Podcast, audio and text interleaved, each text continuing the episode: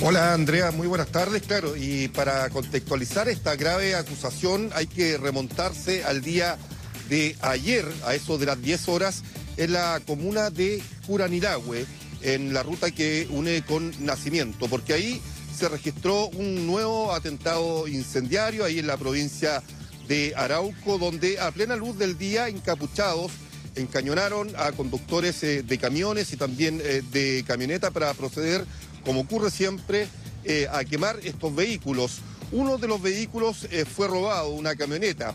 En esa camioneta y en otros vehículos huyeron los autores de este nuevo ataque incendiario, se movilizaron por varias rutas hasta llegar a un lugar en particular donde estuvieron ocultos por cerca de tres horas todo el rato fue eh, vigilada esta camioneta, esta camioneta a través del sistema de GPS, de los sistemas tecnológicos que han puesto eh, principalmente los contratistas forestales en esa zona y se pudo establecer con drones que se encontraron largo rato en ese lugar. Para poner en contexto, conozcamos primero las palabras de los testigos, de las víctimas, de las personas que fueron encañonadas por este grupo que ayer se vieron enfrentados a este nuevo atentado incendiario.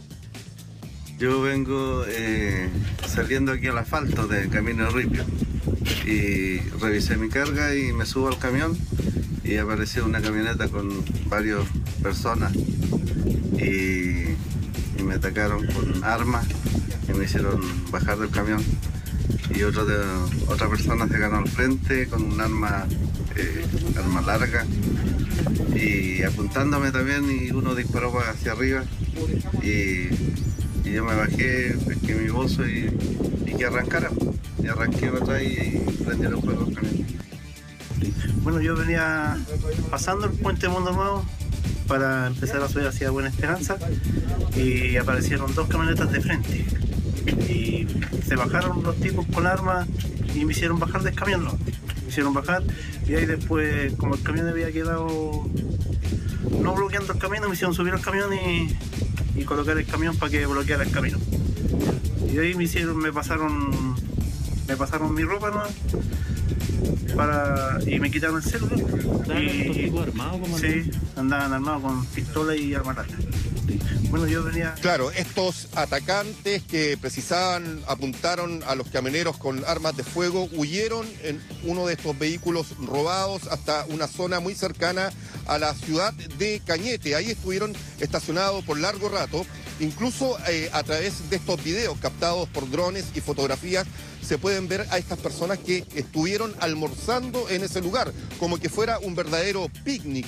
Y se les dio aviso a carabineros sobre la geolocalización de este lugar. Se les aportó también datos de eh, estas imágenes, tanto a carabineros como también al personal de la Armada. Recordemos que estamos bajo estado de excepción en la macrozona sur y precisamente la Armada es quien está en esa zona del país, en la costa de la región del Biobío, en la provincia de Arauco, a cargo de los procedimientos de seguridad. Se les prestó toda la información, según dicen los contratistas forestales, pero ellos durante tres horas no acudieron al lugar. Escuchemos a los contratistas forestales que entregan esta grave acusación.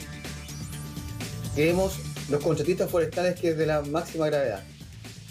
¿Existe impunidad hoy día en la provincia de Arauco? ¿Cómo es posible que con toda la información que se le aportó al jefe de la Defensa Nacional, el almirante Zúñiga, eh, y a carabineros, y en flagrancia total, no sean detenidos los terroristas que habían sido identificados como los que cometieron los atentados en la comuna de Agua. Claro, se preguntan los contratistas forestales por qué no acudió la Armada, por qué no acudió Carabineros a ir detrás de los autores de este ataque con una prueba que era eh, tan fácil como asistir eh, a ese lugar. Bueno, el subsecretario del Interior, al conocer estos hechos, dijo que iba a pedir explicaciones a las personas que están, por supuesto, a cargo de la seguridad. Eso lo va a hacer el día de mañana, donde hay precisamente una evaluación del estado de excepción en el Palacio de la Moneda muy temprano. Escuchemos al subsecretario Manuel Monsalve. Yo creo que ninguna institución en Chile está ajena a tener que dar explicaciones respecto a su desempeño. El gobierno ha eh, decretado un estado de excepción y la presencia de las Fuerzas Armadas, el trabajo conjunto de las Fuerzas Armadas con las policías para actuar de manera oportuna, a mí por lo menos me merece una explicación lo que ocurrió eh, ayer en la provincia de Arauco y los días jueves, como ustedes saben, a las 8 de la mañana se realiza una reunión de evaluación donde está el jefe del Estado Mayor conjunto, está la ministra del Interior, la, ministra de Defensa y será el espacio donde habrá que dar las explicaciones respecto a los antecedentes que se han dado a conocer. Claro, explicaciones que pedirá el gobierno a través del Ministerio del Interior a los representantes de estas eh, de las Fuerzas Armadas y también de carabineros que operan en el lugar. Las mismas explicaciones, incluso eh, quieren eh, los parlamentarios citar a los jefes de defensa a la Cámara para entregar estas explicaciones. Hubo diversas, diversas palabras respecto a esto por parte de los parlamentarios de la Araucanía. Escuchemos algunos de ellos.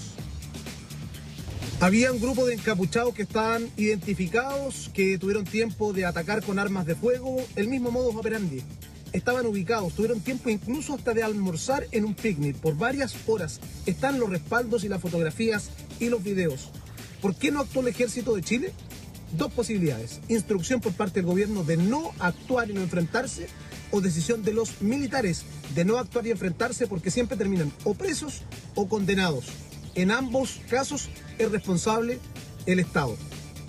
Lo que sucedió ayer es una prueba de lo que de lo que dice, ¿para qué nos vamos a meter en un lío si después nos van a dejar solos y después nos van a apuntar con el dedo que poco menos nosotros somos, somos asesinos y estamos cumpliendo una misión que nos encomendó la sociedad chilena? Porque el estado de excepción no está en todo el país, está ahí. Y le pedimos a los marinos que hagan la pega. Entonces, si le decimos haga la pega, que el gobierno no ha hecho, y usted le dijimos que haga la pega, chuta, después no puede ser que los traten como asesinos a primera vista y de inmediato y los tratan de lo peor. Claro, lo que llama también la atención es que eh, una empresa privada, como son los contratistas eh, madereros en la zona, puedan seguir a través de un GPS, a través de drones a estas personas y no llegue la fuerza pública ni tampoco de las Fuerzas Armadas que está a cargo de estos procedimientos precisamente en esta zona del país, Andrea. Sí, vamos a ver si hay una respuesta em, y lo mencionaba ahí el subsecretario del Interior Manuel Monsalve, hay reunión el día jueves, mañana, donde participa la ministra del Interior, la ministra de Defensa eh, y también el jefe del Estado Mayor, probablemente va a ser uno de los temas que se va a tratar en este encuentro, así que vamos a quedarnos también muy atentos a eh, cualquier información que surja en este sentido. Muchísimas gracias, Ignacio.